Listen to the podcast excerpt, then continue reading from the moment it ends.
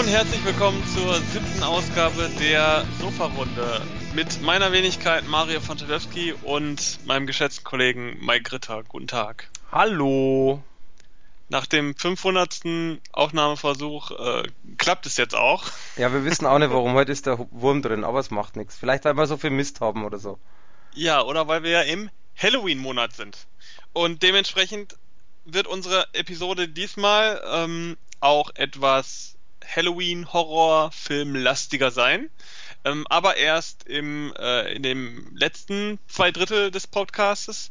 Am Anfang wollen wir noch so ein bisschen die Sachen abfrühstücken, die ähm, ja norma normale, normale Filme sind. Und da wir heute so viel haben, wir lassen nachher auch die News weg, weil wir diesmal sehr, sehr viele Filme haben, haben uns gedacht, äh, News sind erstmal zweitrangig. Wir wollen für diesen Monat erstmal ohne, ohne Ende Filme bieten. Und äh, Serien haben wir auch mit drin. Und äh, deswegen fangen wir sofort ohne Umschweife an. Und ich würde sagen, Mike, vielleicht fängst du mit deinem ersten noch nicht Horrorfilm an. Mache ich. Äh, ich versuche mich auch kurz zu halten, weil in meinen Augen wurde der Film viel zu viel gehypt mit diversen, äh, ja, erkläre ich gleich. Also der Film nennt sich Desierto, tödlich herzagt. Und äh, Desierto heißt übersetzt, das ist Spanisch und heißt Wüste oder Wildnis. Und genau in dem Film geht's. Im Endeffekt ist es auch ein relativ politisch aktuelles Thema. Also es geht äh, um, äh, ja, in dem Fall um Mexikaner, die in die USA geschmuggelt werden sollen. Das passt jetzt natürlich nicht ganz zu unserer Flüchtlingspolitik, aber geht in diese Richtung und dieses Thema haben die Mexikaner bzw. Amerika ja schon lange. Und es ist auch nicht der erste Film, der das in dem Moment äh, bespricht.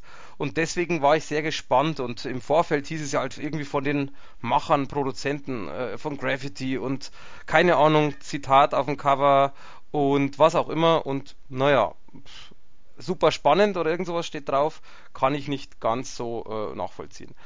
Worum geht's? Relativ easy Geschichte. 14 Mexikaner haben Geld bezahlt, wollen mit einer Schmuggelbande halt über die Grenze gebracht werden und der LKW bleibt halt mitten in der Wüste stehen. Die können nicht weiter, das müsste quasi abgeschleppt und bla und das ADAC in der Wüste geht anscheinend noch nicht. Jedenfalls äh, sieht es dann so aus, dass die quasi zu Fuß über die Grenze gebracht werden müssen und über der Grenze dann natürlich an diesen gewissen Ort. Das erfährt man nicht, das ist aber auch un, äh, uninteressant, irrelevant. Und dann geht es im Endeffekt darum, dass ein Typ, der wird von Jeffrey Dean Morgan gespielt, also doch eher interess äh, ein interessanterer beziehungsweise auch guter Schauspieler. Und ähm, der spielt den Sam und der quasi ist mit seinem Hund unterwegs und spielt quasi so den selbsternannten Grenzwächter, der halt alle einfach killt, die über die Grenze kommen und er in die Finger kriegt. Der Hund übrigens auch, also der ist so abgerichtet. Ja, und dann geht es im Endeffekt darum, dass er halt die Mexikaner erschießt und ein paar halt davonkommen und halt um, ums Überleben kämpfen. Relativ einfach.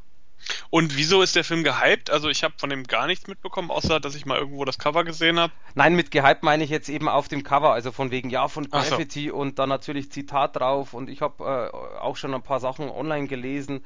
Da, also nicht jetzt gehypt in dem Fall, ein bisschen falsch ausgedrückt, sondern halt quasi wieder diese typischen, ja unbedingt und das und hin und her. Mhm. Und ähm, ich bin ganz ehrlich, ich habe mich echt auf den Film gefreut. Der Film ist auch ab 18, das heißt, dass da schon ein bisschen Gewalt vorhanden ist. Die ist auch tatsächlich vorhanden. Und äh, der Film von der Machart her, also Schnitttechnik, äh, die Übersetzung, die, die, die Musik, also diese Musikuntermalungen, die Töne und so sind richtig geil. Die ganzen Aufnahmen in der Wüste sind richtig geil, also äh, in HD und wirklich super schöne Aufnahmen mit Kakteen, mit Bergen, mit, also in der Wüste quasi, wenn mal so ein kleines Bergchen ist und dann diese typischen Sandwüsten, die man, wo man kilometerweit schauen kann. Also das ist super geil. Das hilft nur in meinen Augen dem Film nicht wirklich weiter, weil es geht einfach darum, das ist so dieses typische Standardkost.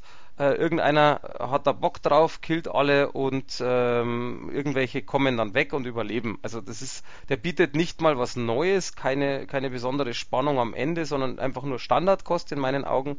Also man hat das alles schon gesehen, nur anders.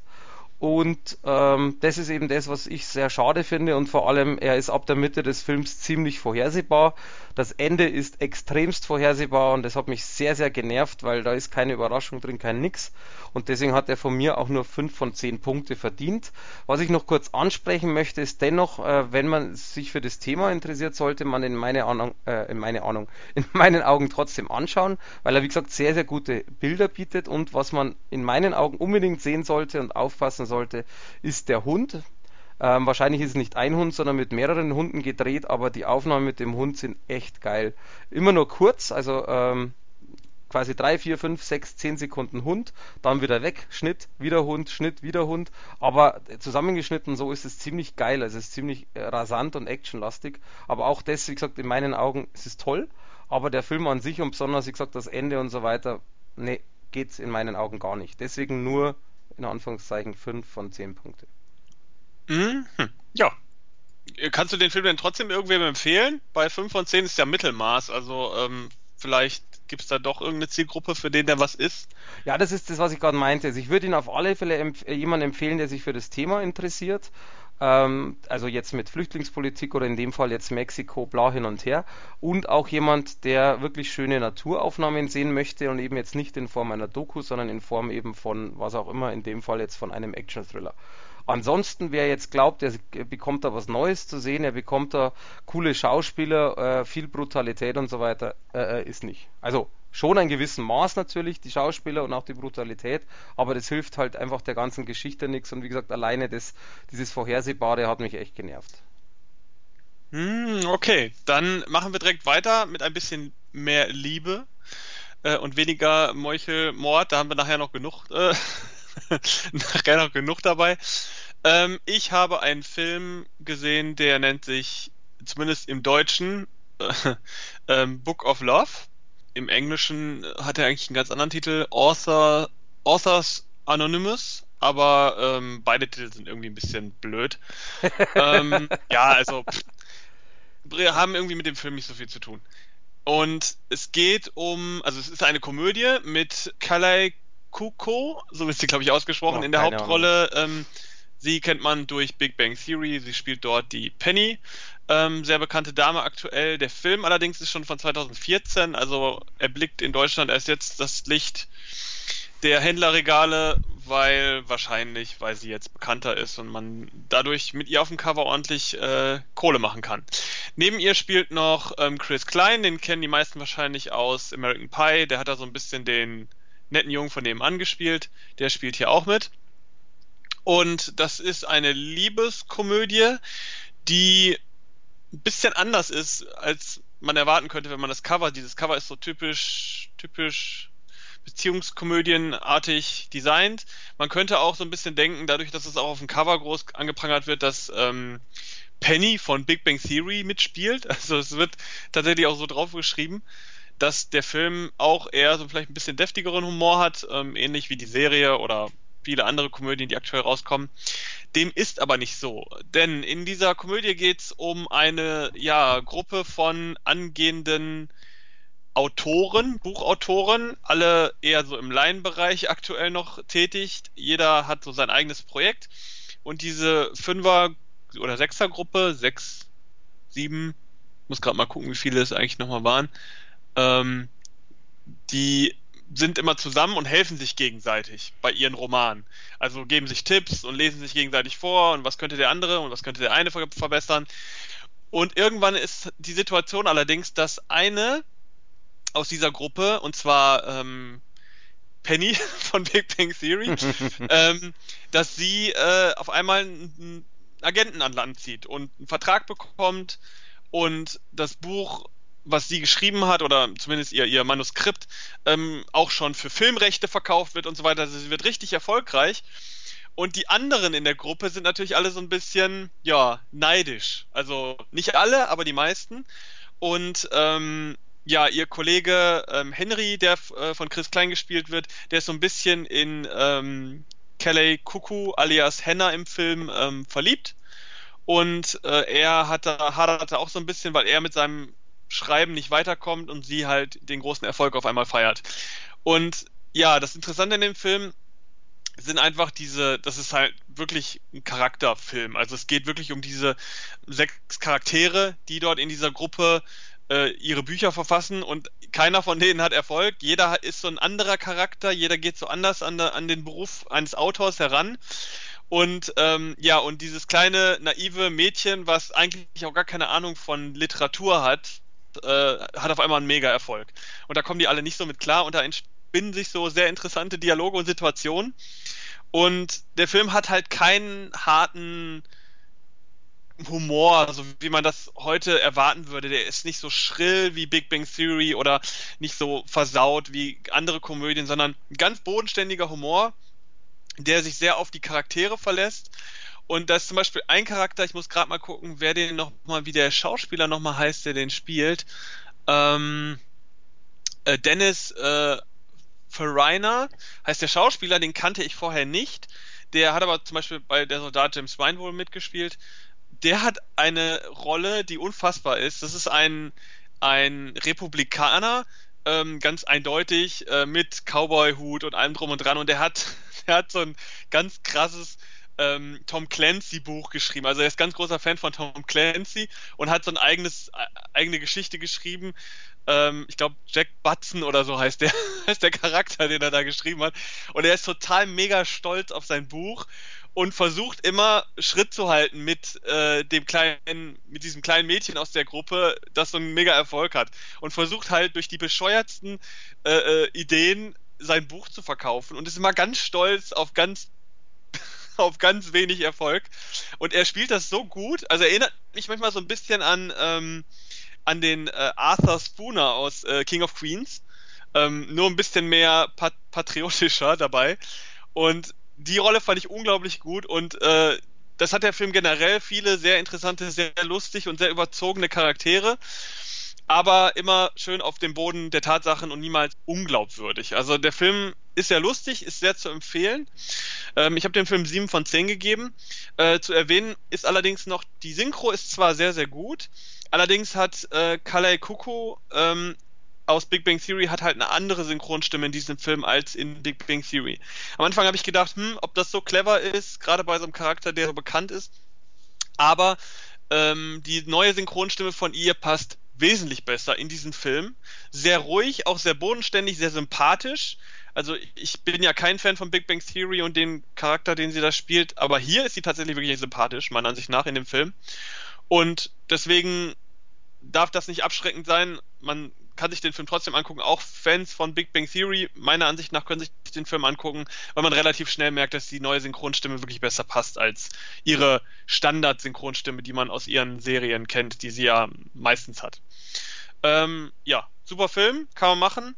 Äh, ist jetzt kein Kino-Blockbuster, ist ein sehr klein gehaltener Film, aber gerade deshalb auch mal sehr abwechslungsreich. Deswegen äh, äh Komödien, Liebeskomödien, Freunde mit dem bisschen anspruchsvolleren Humor können auf jeden Fall zugreifen. Okay, ja. dann mache ich mal weiter und zwar äh, gehe ich jetzt mal auf eine Serie, die auch noch nichts mit, mit Horror zu tun hat, beziehungsweise die Vorstellung vielleicht, die da drin äh, ist, ist mit Horror. Und zwar die Serie nennt sich The Aliens. Ähm, erschien am 28.10. über Polyband, leider nur auf DVD. Und es ist eine Miniserie, also das sind im Endeffekt sechs Folgen mit 45 Minuten. Ähm, und wer die englische Serie Misfits kennt, der kennt auch die Macher von The Aliens. Also die quasi die Macher haben nach den fünf Staffeln Misfits eine neue Serie gemacht. Leider Gottes, und das finde ich sehr, sehr schade, gleich mal vorweg, ich habe mal gegoogelt, ich habe wirklich recherchiert. Es hieß einmal, es wird eine zweite Staffel geben, es geht weiter. Dann hieß es, nee, das canceln wir wieder. Äh, ich weiß momentan ehrlich gesagt nicht, ob was kommt. Laut Internet nein. Äh, ich würde es schade finden, weil die Presse hat die äh, Serie sehr hoch gefeiert. Also nicht jede, aber viele. Und auch ich finde sie super toll. Jetzt aber mal kurz, worum geht's? Und zwar relativ easy. Vor 40 Jahren kamen Außerirdische nach England. Das erste Mal quasi auf die Welt, nach England und man hat quasi versucht, die einzugliedern. Man hat es aber nicht geschafft. Und dann ähm, wurde quasi so ein bisschen wie in äh, diversen anderen bekannten Filmen, zum Beispiel District 9. Das heißt, es wurde dann versucht, natürlich mit den Aliens trotzdem zu leben und es wurde dann quasi ein Stadtteil gemacht. Das nennt sich Troy, also T-R-O-Y, Troy. Und ähm, die Aliens wurden quasi da alle hin verbannt. Die können rein raus. Die bekommen quasi an einem Grenzposten ähm, so ein gelbes Band, äh, müssen quasi, haben eine Ausgangssperre, also irgendwie ab 18 Uhr abends wieder zu Hause sein, irgendwie bla bla, werden halt registriert und so weiter. Ähm, auch das ist so ein bisschen Richtung Flüchtlingspolitik gar nicht so schlecht und auch politisch ist da einiges drin. Ich wollte gerade sagen, was ist denn mit dir heute los? Ja, ja. Pol politisch drauf. Ähm, ist, es ist versteckt, also es sind einige politische Aussagen tatsächlich versteckt, aber ziemlich geil versteckt. Die hat auch einen typisch, ja, nein, typisch britischen Humor ist ein bisschen falsch, aber typischen Misfits-Humor, der ist auch mit drin. Ähm, und es geht im Endeffekt nämlich darum, und jetzt kommt eigentlich erst das, worum es geht, weil das war ja die Vorgeschichte, die im Film, äh, in der Serie in zwei Minuten erklärt wird, so ungefähr. Und es geht dann um den äh, Schauspieler Michael Socha, der spielt den Louis. Und das ist quasi ein Grenzsoldat, der ungefähr nach 15 Minuten oder so von der Serie mitbekommt, dass er ein halber Alien ist. Und ist natürlich sehr geil, weil einmal ist er ein Mensch, der eigentlich die Aliens nicht mag. Deswegen hat er ja auch diesen Posten äh, als Grenzsoldat. Und dann äh, kriegt er mit, oh Gott, der ist ja selber einer von denen und vor allem ein halber, also sprich äh, quasi seine Mutter war Mensch, sein Vater ist Alien und die, bei dem Vater, wo er zu Hause in der Family aufgewachsen ist, der ist quasi dann nicht sein richtiger Vater und das bekommt er mit und dann geht es eben darum, dass er herausfinden möchte, warum war das so, wer ist denn mein richtiger Vater. Ähm, er geht dann öfters äh, auch nach Troy, also quasi in diese äh, Alien, ich sage jetzt mal Mini-Stadt, äh, und versucht da Antworten zu finden. Jetzt habe ich direkt mal eine Frage. Ja. Diese Aliens, sind das denn so richtig schön schleimige, eklige Monster oder sind das wieder nur irgendwelche Schauspieler, Menschen, die halt, denen halt das Prädikat Alien drüber ja. gelegt wird? Ja, genau das ist der Punkt. Also, das, du siehst, das ist aber auf der einen Seite das Interessante, du siehst quasi den Aliens das gar nicht an. Also das sind ganz normale Menschen, also von der äh, von den Schauspielern und es wird auch die haben nicht grüne Augen oder, oder blaue Ohren, sondern es ist tatsächlich, du, du siehst, also du kannst beide nicht voneinander unterscheiden. Was aber ah, sehr witzig okay. ist, das ist eigentlich das, das Lustige dran. Äh, da sind, wie gesagt, sehr viele lustige Sachen, die zwar eigentlich voll albern sind, aber die passen einfach in dieses Universum.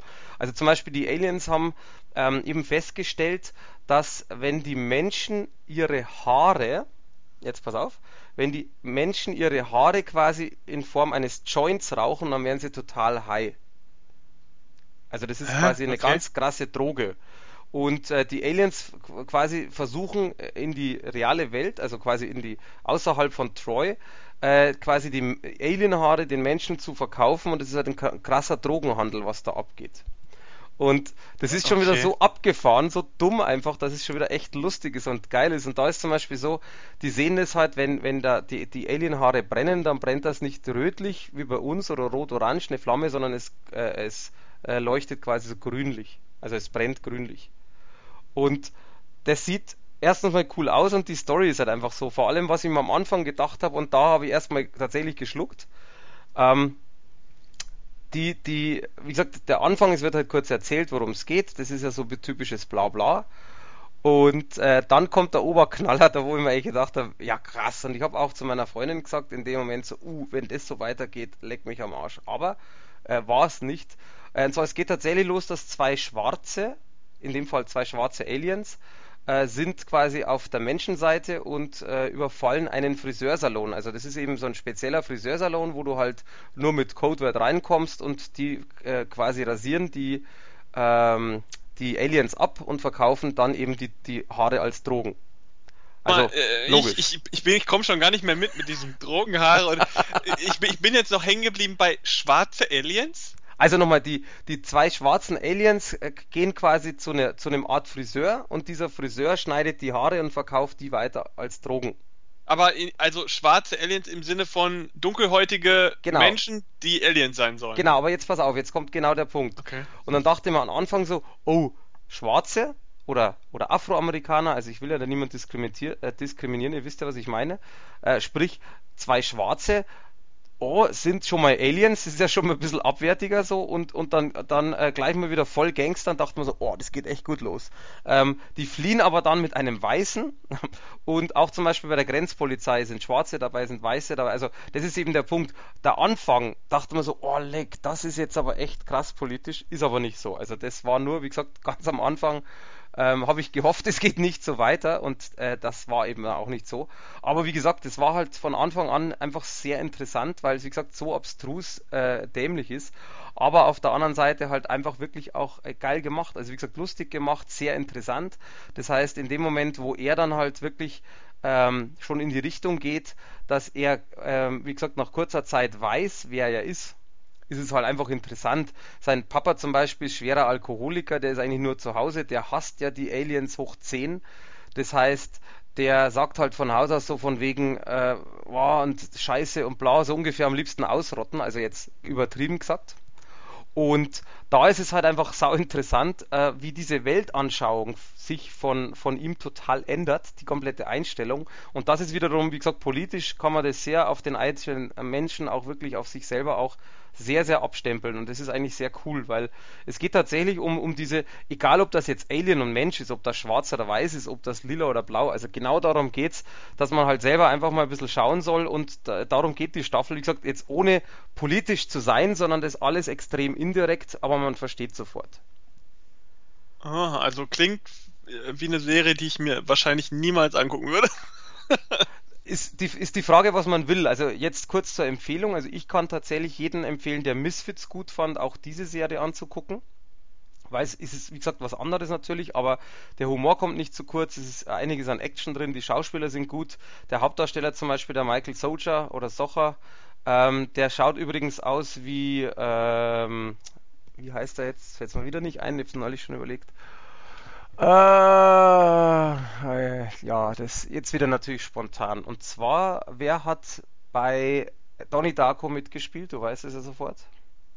Äh, ganz viele Menschen, aber Nein, der wahrscheinlich Jake Gyllenhaal, oder? Ja, genau. Und der sieht so, also der Michael Socha sieht echt ähnlich aus. Also das könnte der tatsächlich in manchen Einstellungen der Zwillingsbruder sein. Also wenn man es jetzt so sieht, nicht, aber in manchen Einstellungen, manchen Fotos denkst du so, oh, das könnte er sein. Also schon ein bisschen anders, aber der spielt auch wirklich richtig gut. Also der spielt von den actionlastigen, mir ist jetzt alles scheißegal, bis hin zum, oh, ich bin doch nur der Grenzpolizist und tut mir nichts und äh, cool. Also wirklich, wie gesagt, sehr, sehr lustig. Geht auch zum Beispiel sehr lustig äh, los, mittendrin in der ersten Folge, also kurze Anekdote, weil ich das auch sehr geil fand.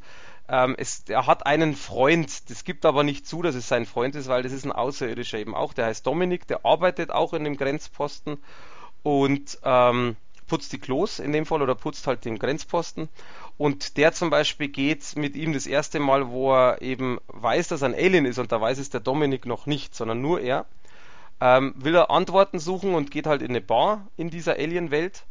Und dann äh, durch eine blöde Situation hebt er die Hand und auf einmal kommt so ein Moderator, drückt ihm eine blaue Pille in den Mund, äh, er schluckt die runter und äh, fünf Minuten später befindet sich er auf der Tanzfläche mit einem anderen Typen und muss gegen ihn kämpfen. Klingt jetzt, wenn man es hört, total komisch, ist aber in der Serie einfach lustig. Also es ist wirklich, es ist lustig gemacht. Und äh, wie gesagt, es ist einfach so ein, so ein Punkt, wer auf diese Art steht von Humor oder diese Art von Serie, eben wie ähnlich wie Misfits, sollte unbedingt reinschauen und auch wer ein bisschen so Science Fiction mag, weil, äh, wie gesagt, es ist schon vergleichbar tatsächlich mit manchen Filmen wie District 9 als Beispiel, also gibt es ja mehrere. Und äh, ich muss sagen, ich habe der Serie 8 von 10 gegeben, ich fand sie richtig gut, meine Freundin auch. Ähm, was mir allerdings, wie gesagt, sehr stinkt, ist, dass es anscheinend nicht weitergeht, wobei die, das Ende von der Einser, das schreit nach, ich mache sofort eine zweite Staffel. Also es war definitiv sichtlich auch geplant. Ja, also wie gesagt, nichts für mich, aber wer Spaß an Misfits hat, ich habe auch mal Misfits, glaube ich, angefangen und fand es auch nicht so geil. Also, ähm, ja, bin ich der Falsche, der Falsche, um da ein Urteil zu sprechen oder irgendwie Empfehlungen rauszugeben zu können. Ja, ähm, damit verlassen wir dann, glaube ich, das Territorium der Nicht-Horrorfilme und äh, gehen ins, ja, in unsere kleine Halloween-Ecke für diese Episode hinein. Denn äh, ich habe extrem viele Horrorfilme hier liegen, äh, die ich rezensiert habe in der in der in den letzten Wochen und die jetzt entweder alle noch erscheinen oder teilweise schon erschienen sind. Also kann man sich die alle noch vor Halloween kaufen. Ähm, ich fange auch direkt an mit dem ganzen Halloween-Wust, den ich bekommen habe. Denn ähm, Halloween kennt jeder, den Film Halloween äh, mit Michael Myers, dem Killer, dem prototypischen Slasher-Killer. Da gibt's ja diverse Filme, ich glaube zehn oder elf schon, mit dem Remake dazu und der, und der Fortsetzung. Wir haben mehrere Neuveröffentlichungen bekommen, die jetzt alle im Oktober erschienen sind. Ähm, der gemeinsame Nenner von allen vier Veröffentlichungen ist ähm, NSM Records. Ähm, die haben das in die Wege geleitet, dass wir Teil 2, Teil 3, Teil 4 und Teil 5 als Blu-ray und auch optional als DVD Neuauflage bekommen. Und ich habe alle rezensiert. Und das ist natürlich der Klassiker. Also wenn man Halloween-Film gucken will, irgendwie kommt die Reihe, die Filmreihe Halloween wahrscheinlich immer irgendwie ins Gespräch. Und jetzt hat man die Möglichkeit, einige der Fortsetzungen mal wieder zu bekommen auf DVD. Ich möchte zwei davon besprechen, und zwar Halloween 2 und Halloween 3. Halloween 4 und 5 möchte ich nur kurz darauf hinweisen, dass es da Artikel, zu allen gibt es natürlich Artikel, aber speziell bei den beiden, die ich jetzt nicht weiter ähm, besprechen werde, da gibt es jeweils einen Artikel bei uns auf der Internetseite soverhelden.de und äh, dort kann man sich darüber informieren, was es für Filme sind. Und spannenderweise, vielleicht als kurze Ergänzung, diese beiden Veröffentlichungen sind ungeschnitten. Halloween 4 und 5 waren lange auf dem Index, sind irgendwann runtergekommen vor kurzem und sind jetzt ab 16 auch in der ungeschnittenen Fassung verfügbar. Das heißt, ähm, wer sich die Filme schon immer mal angucken wollte, sollte jetzt mal näher reinschauen. Ansonsten möchte ich allerdings Halloween 2 und Halloween 3 kurz besprechen, denn das sind so zwei Sonderfälle jetzt in, diesem, in dieser Reihe und auch in diesen Neuveröffentlichungen. Äh, ich fange kurz mit Halloween 2 an, der geht ein bisschen schneller, denn äh, Halloween 2, wer Halloween 1 kennt, sollte auch Halloween 2 gesehen haben, denn dieser Film knüpft direkt an Halloween 1 an. Wir erinnern uns, Halloween 1, ein Serienkiller macht in einer kleinen Stadt, äh, ja, wie sagt man, ähm, Kindermädchen äh, äh, kaputt. er jagt ähm, dort seine vermeintlich letzte Verwandte ähm, und jagt dabei verschiedene Menschen, bringt sie um. Dann ist ein Doktor, der ihn in der Nervenheilanstalt betreut hat, aus der er, aus der der Killer ausgebrochen ist. Der ist auch auf dem Weg in die Kleinstadt und gibt an Halloween in der Halloween-Nacht einen großen Kampf um seine letzte Verwandte sozusagen. Diese letzte Verwandte namens Laurie befindet sich dann in Halloween 2 in einem Krankenhaus. Immer noch in der Halloween-Nacht. Und der Michael Myers konnte flüchten. Und nun ist Michael Myers allerdings immer noch hinter ihr her. Und zwar begibt er sich in dieses Krankenhaus, in dem ähm, Laurie Strode, seine vermeintlich letzte Verwandte, sich aufhält und er meuchelt sich natürlich durch das ganze Krankenhaus und versucht sie zu bekommen. Der zweite Teil ist im Vergleich zum ersten Teil, den man hier ungeschnitten überall ab 16 bekommen kann, ähm, ist der zweite Teil wesentlich härter. Also er wurde auch ähm, 1981 ist er halt rausgekommen, das ist kurz nach äh, Freitag der 13. und kurz nach Texas Chainsaw Massacre, also nach den etwas härteren Horrorfilmen und Slasherfilmen ich glaube, mein Lieblingsfilm, mein Lieblingsfilm aus der Zeit, so Terror Eyes, der Frauenköpfer, ist auch 1980 rausgekommen, also auch ein härterer Slasher-Film. Ähm, dementsprechend war Halloween 2 dann auch ein ganzes Stück härter, was dazu geführt hat, dass er in Deutschland geschnitten wurde und die ungeschnittene Fassung heute noch indiziert ist. Das heißt, diese Fassung, die jetzt in dieser Neuauflage erschienen ist auf Blu-ray und DVD, ist leider geschnitten. Und zwar um ungefähr zwei Minuten. Meiner Ansicht nach ist das nicht so schlimm, weil die Szenen, die geschnitten wurden, sind immer noch andeutungsweise vorhanden. Also man weiß immer, wer wann wie wo stirbt. Man sieht nicht die gesamte Ausgestaltung dieser Todesszene, aber man sieht, okay, da wird einer gegriffen, Schnitt und dann weiß man, warum er tot ist. Ähm, deswegen finde ich, meine persönliche Ansicht, ich bin da nicht so der Pingelige. Ähm, man kann sich den Film immer noch gut angucken, ist immer noch spannend. Halloween 2 ist sowieso zusammen mit Halloween 1 sehr, sehr gut. Also wenn, sollte man sich beide im Doppel, Doppel-Feature mal angucken. Gerade an Halloween macht das Spaß. weil der Film auch an Halloween spielt. Und ja, also der Film ist spannend, der ist interessant, er geht sofort ab Minute 1 in die Vollen, dadurch, dass er direkt an den letzten, an den, an den ersten Teil anknüpft, ist bis zum Ende spannend, ist auch in der geschnittenen Fassung immer noch etwas härtere Kost und ist halt, ja, prototypischer Slasher und ähm, den kann man sich immer angucken. Sollte man sich geben, wenn man ihn noch nie gesehen hat, auf jeden Fall kann man sich den auch in der leicht gekürzten Fassung kaufen. 8 von 10, super. Was auch schön ist, und das gilt für alle NSM-Veröffentlichungen, die ich jetzt ähm, bespreche, jeder der Halloween-Filme hat ein umfangreiches Bonusmaterial, wirklich sehr, sehr schön. Alles, was man so greifen konnte, wie Audiokommentare und so weiter und so fort, gibt's halt auf den auf den Blu-rays und den DVDs, also da diese Veröffentlichungen sind, was das angeht, absolut zu empfehlen und kann man zugreifen. So, warum ich den dritten Teil Halloween 3 auch noch ansprechen möchte, ist, weil dieser Teil sehr aus der Halloween-Reihe herausfällt und deshalb schon wieder sehr interessant ist. Halloween 3 hat nämlich den Killer Michael Myers, der in allen Halloween-Filmen außer eben diesem Halloween 3 äh, äh, ähm, vorkommt, der kommt hier nicht vor. Der ist äh, gar nicht prä präsent, außer mal auf einem kleinen Fernsehbildschirm, so als Gag im Hintergrund. Aber inhaltlich hat dieser Film überhaupt nichts mit der Michael Meyer, Myers Mythologie zu tun. Denn Halloween 3 war ein Film, wo sich die Produzenten damals gedacht haben, okay, Halloween 1, Halloween 2 mit dem Killer Michael Myers hat super funktioniert. Aber wir wollen die Reihe ja langlebiger machen, also überlegen wir uns, was könnte man mit dem, ich meine, wir haben den Titel Halloween, was ja erstmal mit dem Killer so nichts zu tun hat. Ähm, wir können mal was anderes versuchen und was sie dann versucht haben, war, dass in der Halloween-Reihe etabliert werden sollte, dass die Filme jeweils immer eine andere Geschichte mit anderen Charakteren erzählen, die aber immer an Halloween spielt. Also der gemeinsame Nenner aller folgenden kommenden Filme sollte immer nur der, der Feiertag Halloween sein. Die Geschichten, die dort erzählt werden, sollten dann aber variieren. Äh, das hat sogar noch John Carpenter damals mit abgesegnet, der hat den mitproduziert, also der fand das wohl auch offensichtlich irgendwie spannend. Und somit hat Halloween 3 eine vollkommen andere Geschichte. Da geht es um einen Arzt, der entdeckt, dass eine äh, Scherzartikelfirma Halloween-Masken produziert, die in irgendeiner Form gefährlich sind.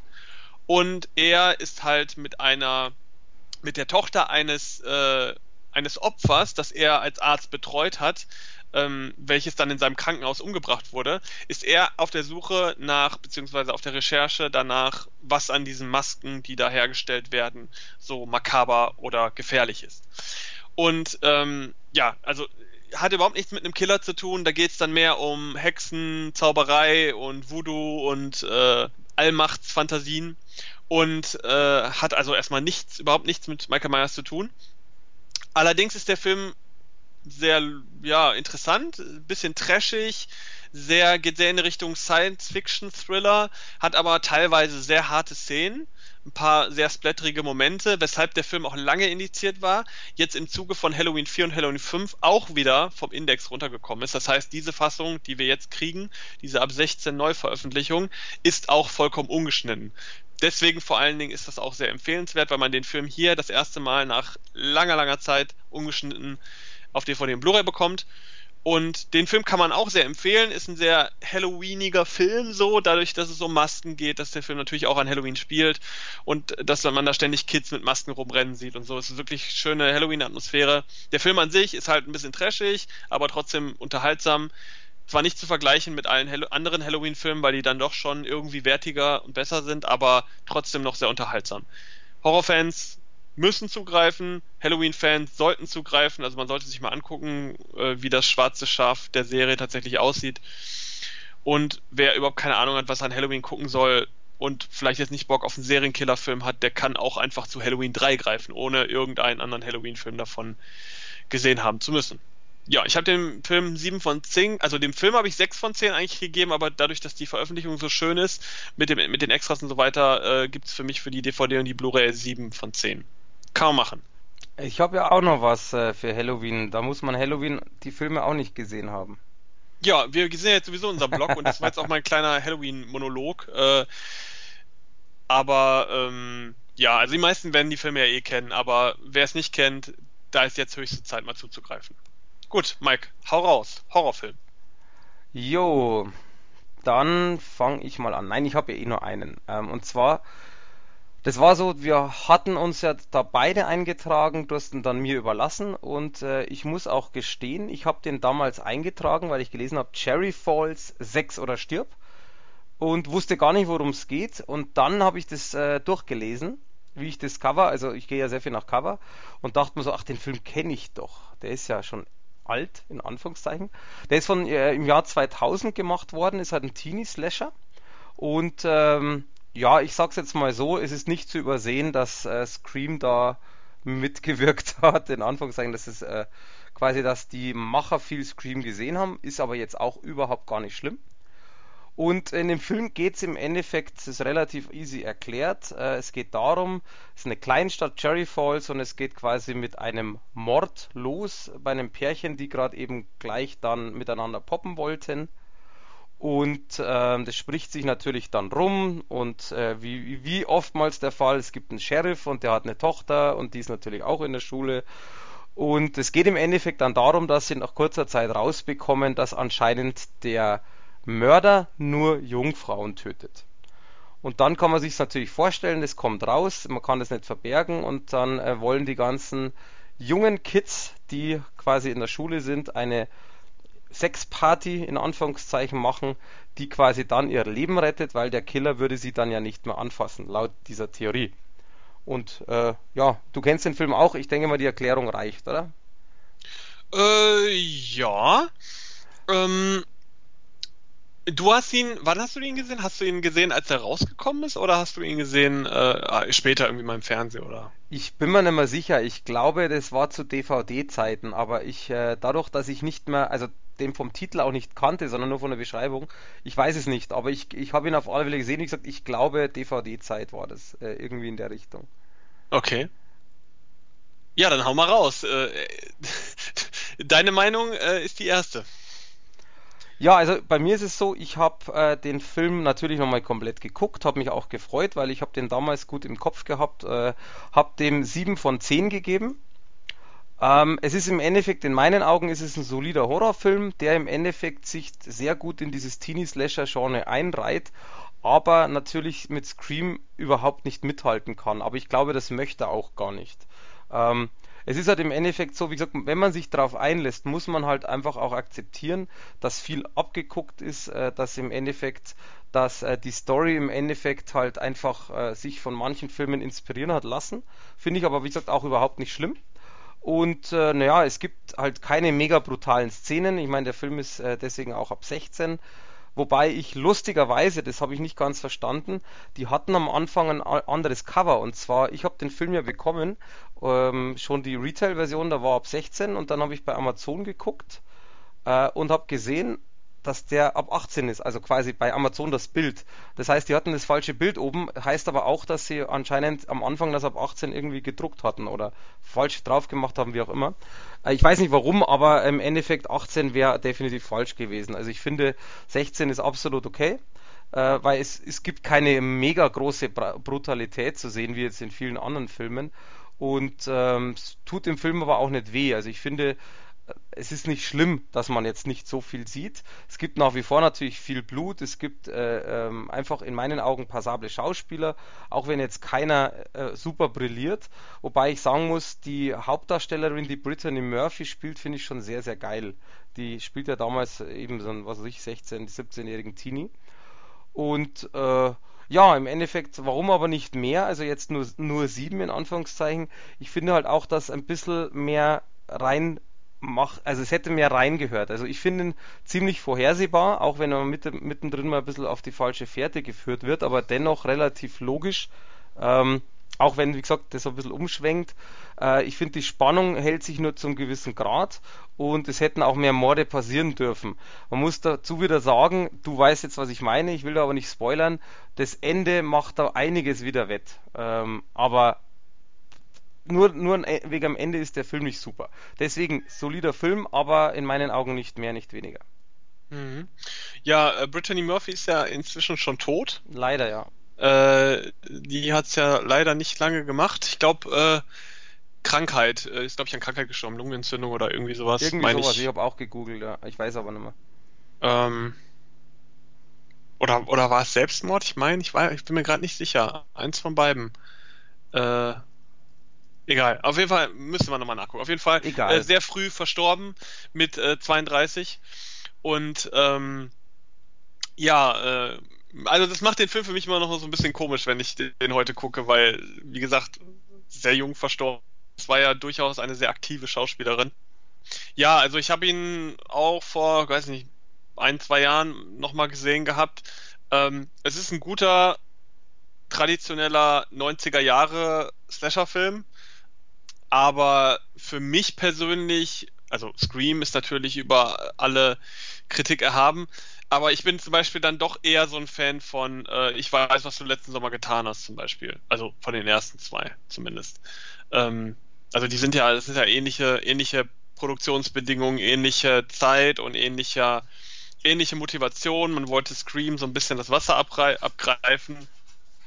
Und äh, ja, ist eher so mein Ding, aber ähm, ich fand äh, Cherry Falls war immer so ein bisschen sehr satirisch. Also der Film geht schon sehr in eine satirische Richtung und ich finde, das merkt man auch, auch wenn man Scream zum Beispiel nicht kennt. Also, weil die Geschichte schon so ein bisschen, zumindest auch die Charaktere, wie die sich untereinander verhalten, so ein bisschen, ja, wie soll man sagen, ein bisschen übertrieben ist. Äh, auch aber das für ist ja absichtlich, das muss man ja auch so sehen.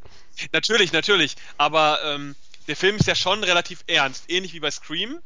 Und Scream ist ja auch in gewissen Momenten überzeichnet, aber ich finde, es fällt bei ähm, Cherry Falls mehr auf. Oh. Also ich finde, da bellt ein Hund. Ja, ja, ist, ich glaube, da sind irgendwelche ähm, bösen Menschen ihr, draußen. Ihr sieht das ganz genauso wie ich.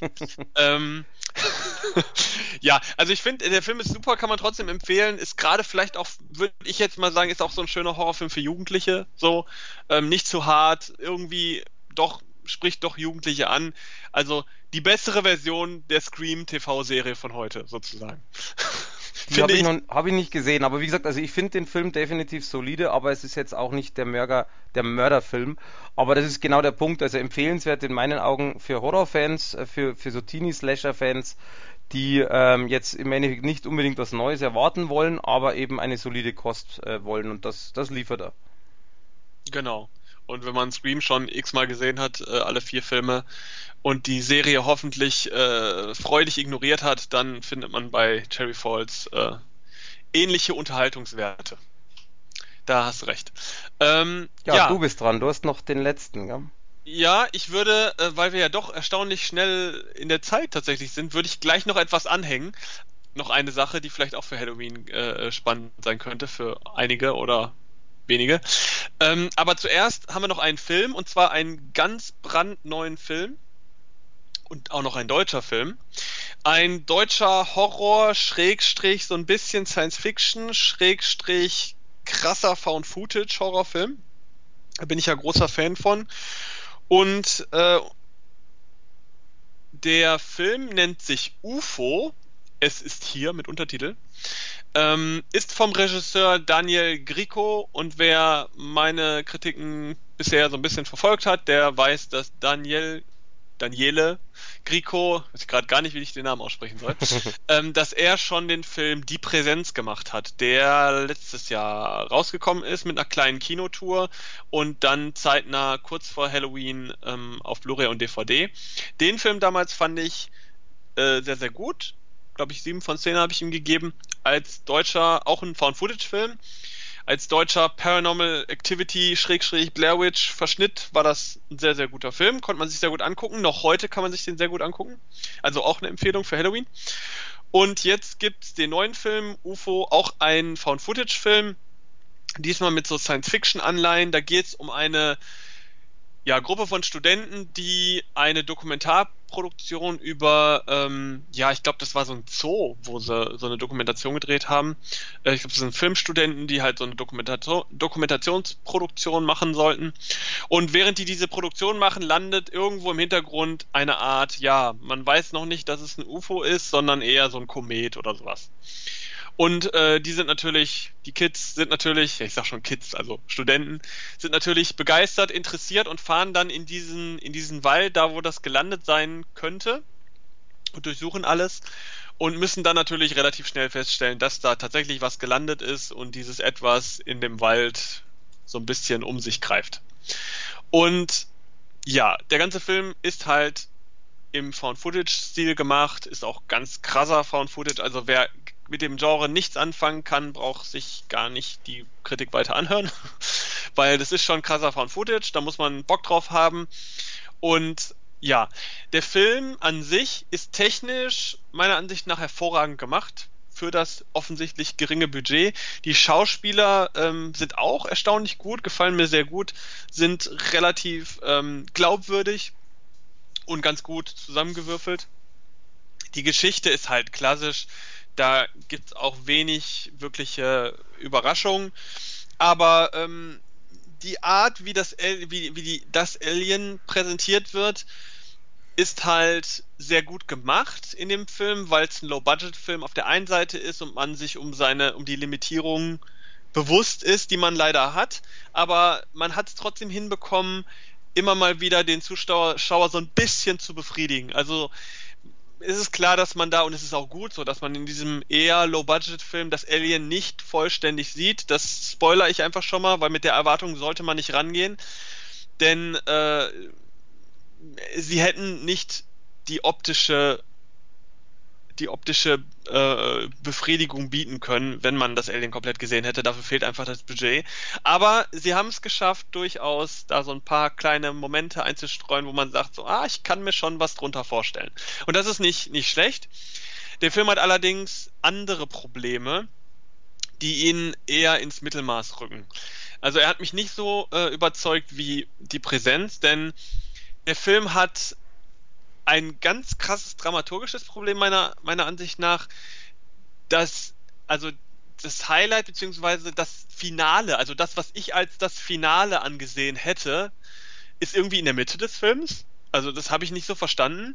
Hinten raus wird es eher ein bisschen dünn und der Endgag ist dann auch nicht mehr so toll, weil die beste Szene, die man auch, wenn man das so guckt, würde man denken, okay, das könnte jetzt in, schon, schon das Finale sein, ist tatsächlich in der Mitte. Und das ist so ein bisschen blöd für so einen Film, weil man fiebert bis zur Mitte hin und dann kommt, kommt der Knall, so ein Knall sozusagen, und dann wird es nach hinten eher wieder dünn und man denkt sich so, okay, ist irgendwie, irgendwie ist jetzt die, das Tempo wieder raus. Und das ist halt nicht so toll. Ähm, dann ist auch die das Agieren der Figuren manchmal etwas merkwürdig. Ähm, es geht ja darum, dass sie eine Dokumentation filmen und äh, das Thema der Dek Dokumentation ändert sich natürlich schlagartig, als sie merken, hier ist irgendwas im Wald unterwegs. Und dann hast, hat man halt so Situationen, und das ist natürlich wieder budgetbedingt, man will das Alien nun mal nicht zeigen, man kann es auch nicht zeigen, äh, ist alles schön und gut, aber dann hat man so Situationen, dass man, keine Ahnung, das Alien befindet sich gerade irgendwo um einen herum und immer wieder wird betont, dass der Anspruch da ist, dass man das Alien vor die Kamera kriegt und dass man alles zeigt, was hier passiert. Und wenn wir schon nicht lebend rauskommen, dann soll sie zumindest die Kamera finden, wo das, wo das alles drauf ist. Aber man filmt am Ende dann doch nur die verschreckten Mädchen. Und das ist halt so ein kompletter Kontrast, wo man dann irgendwann als Zuschauer auch so ein bisschen genervt ist und sagt, Alter, du, das Alien springt gerade um euch rum und du hörst es von allen Seiten, aber du filmst trotzdem deine beiden Freundinnen die ganze Zeit. Was soll das? Also, ne, solche Nummern, die kann man halt in einem Found-Footage-Film, sollte man die in, in dieser Größenordnung nicht, nicht bringen. Und dann gibt's halt noch so eine andere Szene, die habe ich auch ähm, in der Kritik auch schon benannt. Die ist auch kein wirklicher Spoiler, ähm, aber sie zeigt so ein bisschen, dass man es mit der, mit der Glaubwürdigkeit nicht so ernst genommen hat. Da gibt es halt eine Szene, wo aus kleinen Eiern verschiedene Aliens schlüpfen. Und die sind halt super schnell und zischen dann so über den Boden. Und man möchte denken, wenn man dann halt mit einer Kamera steht und überrascht wird von dieser Situation, dass man eigentlich erstmal überhaupt nicht weiß, was ist los. Irgendwas ist hier, hat hier gerade geknallt oder so und irgend, irgendwas zischt hier um mich rum, keine Ahnung. Und man dann vielleicht hektisch mit der Kamera herumwedelt oder so. Irgendwas in der Richtung. Was aber im Film gemacht wird, ist, die, die Kameraaufnahme folgt original jedem aus dem Ei springenden kleinen Alien. Also wirklich, das ist ein kurzer Zusammenschnitt, vier Aufnahmen, zack, zack, zack, zack, wie man vier Aliens so aus diesen Eiern schlüpfen sieht, wie sie über den Boden huschen. Und das ist so ein ganz krasser Immersionsbreaker, würde ich sagen. Also man sitzt dann und denkt sich, ah ja, okay, ich gucke einen Film. Also, da wird dann original gezeigt, dass der eine Kameramann tatsächlich es schafft, alle vier Aliens, die gleichzeitig alle aus den Eiern springen, mit der Kamera perfekt zu verfolgen. Das sind so Sachen, die gehen in einem Found-Footage-Film einfach nicht. Weil ähm, das sind Momente, die brechen mit der Immersion, da muss man sich ein bisschen was anderes für einfallen lassen. Das hat mir nicht so gut gefallen. Da muss ich auch sagen, das hat die Präsenz damals auch besser gemacht, ähm, der Film. Deswegen ist das hier so ein bisschen schade. Ich gebe dem Film aber äh, die Punkte, die fünf Punkte von zehn trotzdem, weil der Film an sich schon gut gemacht ist. Das sind halt wenige Szenen, die da so ein bisschen rausbrechen. Kann man wahrscheinlich als nicht so krasser Found-Footage-Purist, wie ich es einer bin, eventuell drüber hinwegsehen. Deswegen möchte ich es jetzt gar nicht zu krass bewerten. Allerdings ist die Dramaturgie halt ein bisschen schwierig und deswegen äh, fällt der Film doch relativ deutlich ab in der Punktebewertung. Was ich aber sagen kann, wer generell dem Found-Footage-Genre zumindest positiv gesonnen ist und äh, einen Horrorfilm und gerne mal einen aus Deutschland sehen möchte, der sollte den Film trotzdem gucken. Also der Film hat trotzdem Schreckszenen, typische Jumpscares, die aber tatsächlich in dem Film auch Sinn machen und die funktionieren auch. Ich habe mich auch mal erschrocken, äh, tatsächlich. Und das ist schon ganz gut gemacht. Und äh, man muss immer noch dazu sagen, obwohl der Film halt seine Macken hat, es ist trotzdem tatsächlich einer der besseren deutschen Horrorfilme. Und äh, im Vergleich zu vielen anderen, gerade auch Independent- und Low-Budget-Filmen, ist der Film auf jeden Fall gut. Also das muss man auf jeden Fall sagen.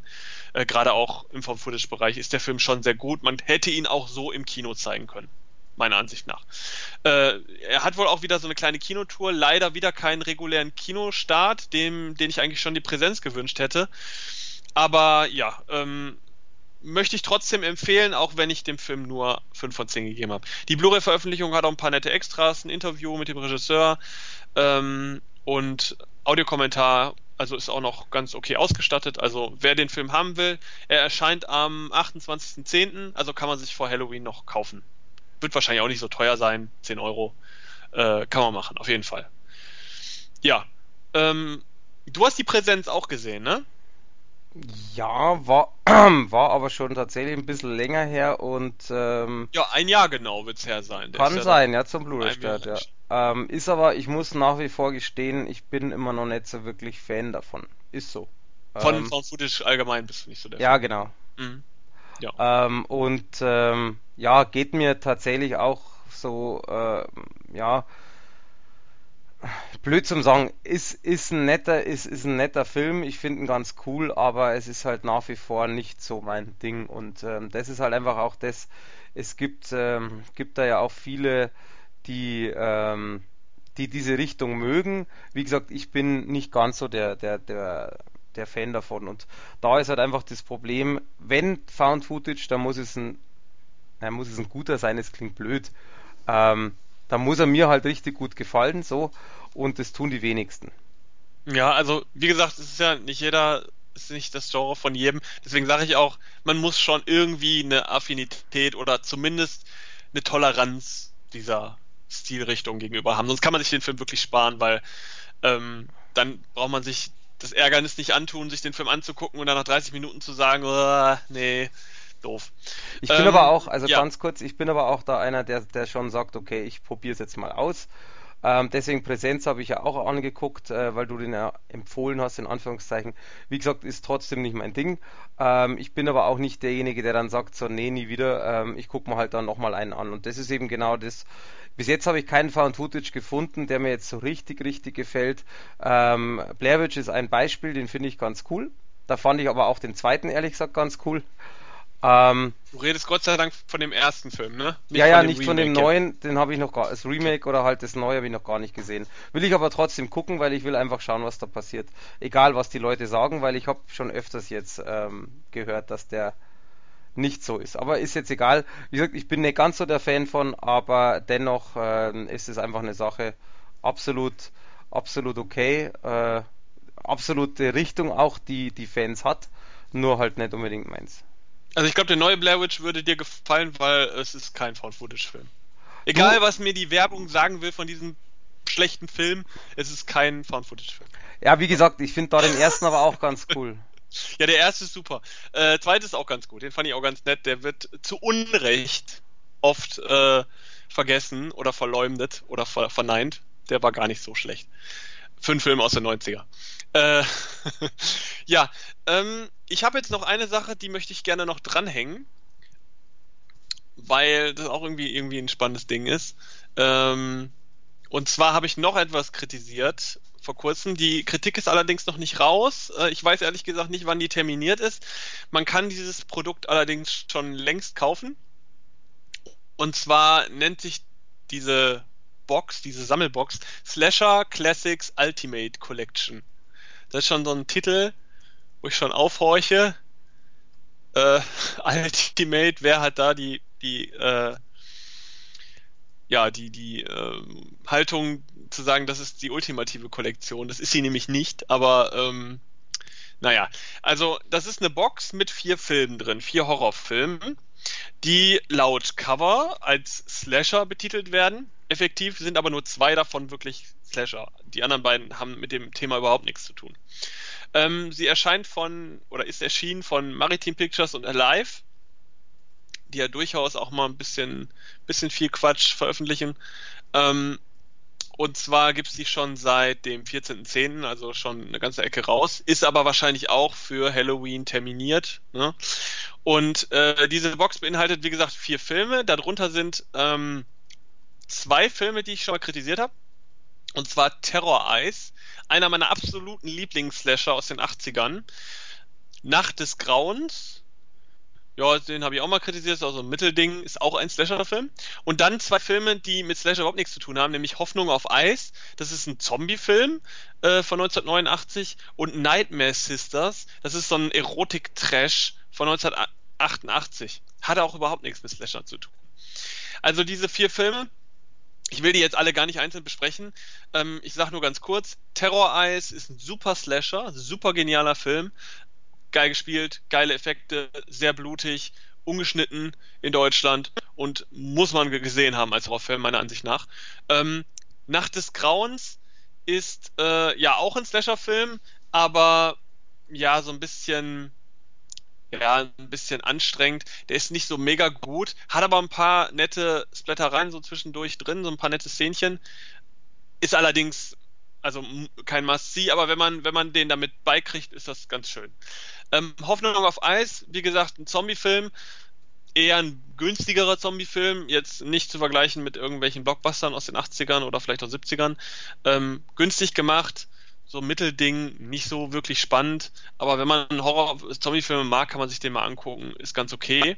Hat aber wie gesagt mit Slashern nichts zu tun. Also, warum ist er in dieser Box? Ich weiß es nicht. Ähm, Nightmare Sisters ist äh, schlecht, also mehr brauche ich dazu gar nicht sagen trashig, doof, billig, Videothekenfilm, wirklich unterste Schublade, schlechte Schauspieler, bäh, braucht keiner. Ähm, aber, und jetzt kommt der Punkt, in dieser Box fehlt die deutsche Tonspur bei Nightmare Sisters. Also, ich weiß nicht, was da immer los ist. Ähm, auf jeden Fall, alle Filme haben deutsche und englische Tonspur, was schon mal gut ist. Nur Nightmare Sisters hat die englische Tonspur und einen Audiokommentar auf Englisch. Ohne Untertitel. Ähm, also irgendwer hat da offensichtlich bei der DVD-Erstellung ziemlich einen Mist gebaut, weil alle anderen Filme, also es gibt auch überhaupt keine Extras auf diesen, auf diesen beiden DVDs, die da in dieser kleinen Box drin sind. Also man hat, es, es sollten gar keine Extras drauf sein. Offensichtlich hat man aber, als man Nightmare das da eingebaut gebastelt hat, hat man versehentlich die deutsche Tonspur weggemacht, weil die ist vorhanden, die gibt es. In der Einzelveröffentlichung von Night Messages, das kann man die hören. Ähm, und hat dann einfach versehentlich die englische Tonspur als erstes, ohne Untertitel natürlich, weil die ganze Kollektion hat keine Untertitel. Und dann hat man den Audiokommentar, den es bei der Einzelveröffentlichung auch gab, dann auch noch dazu gepackt.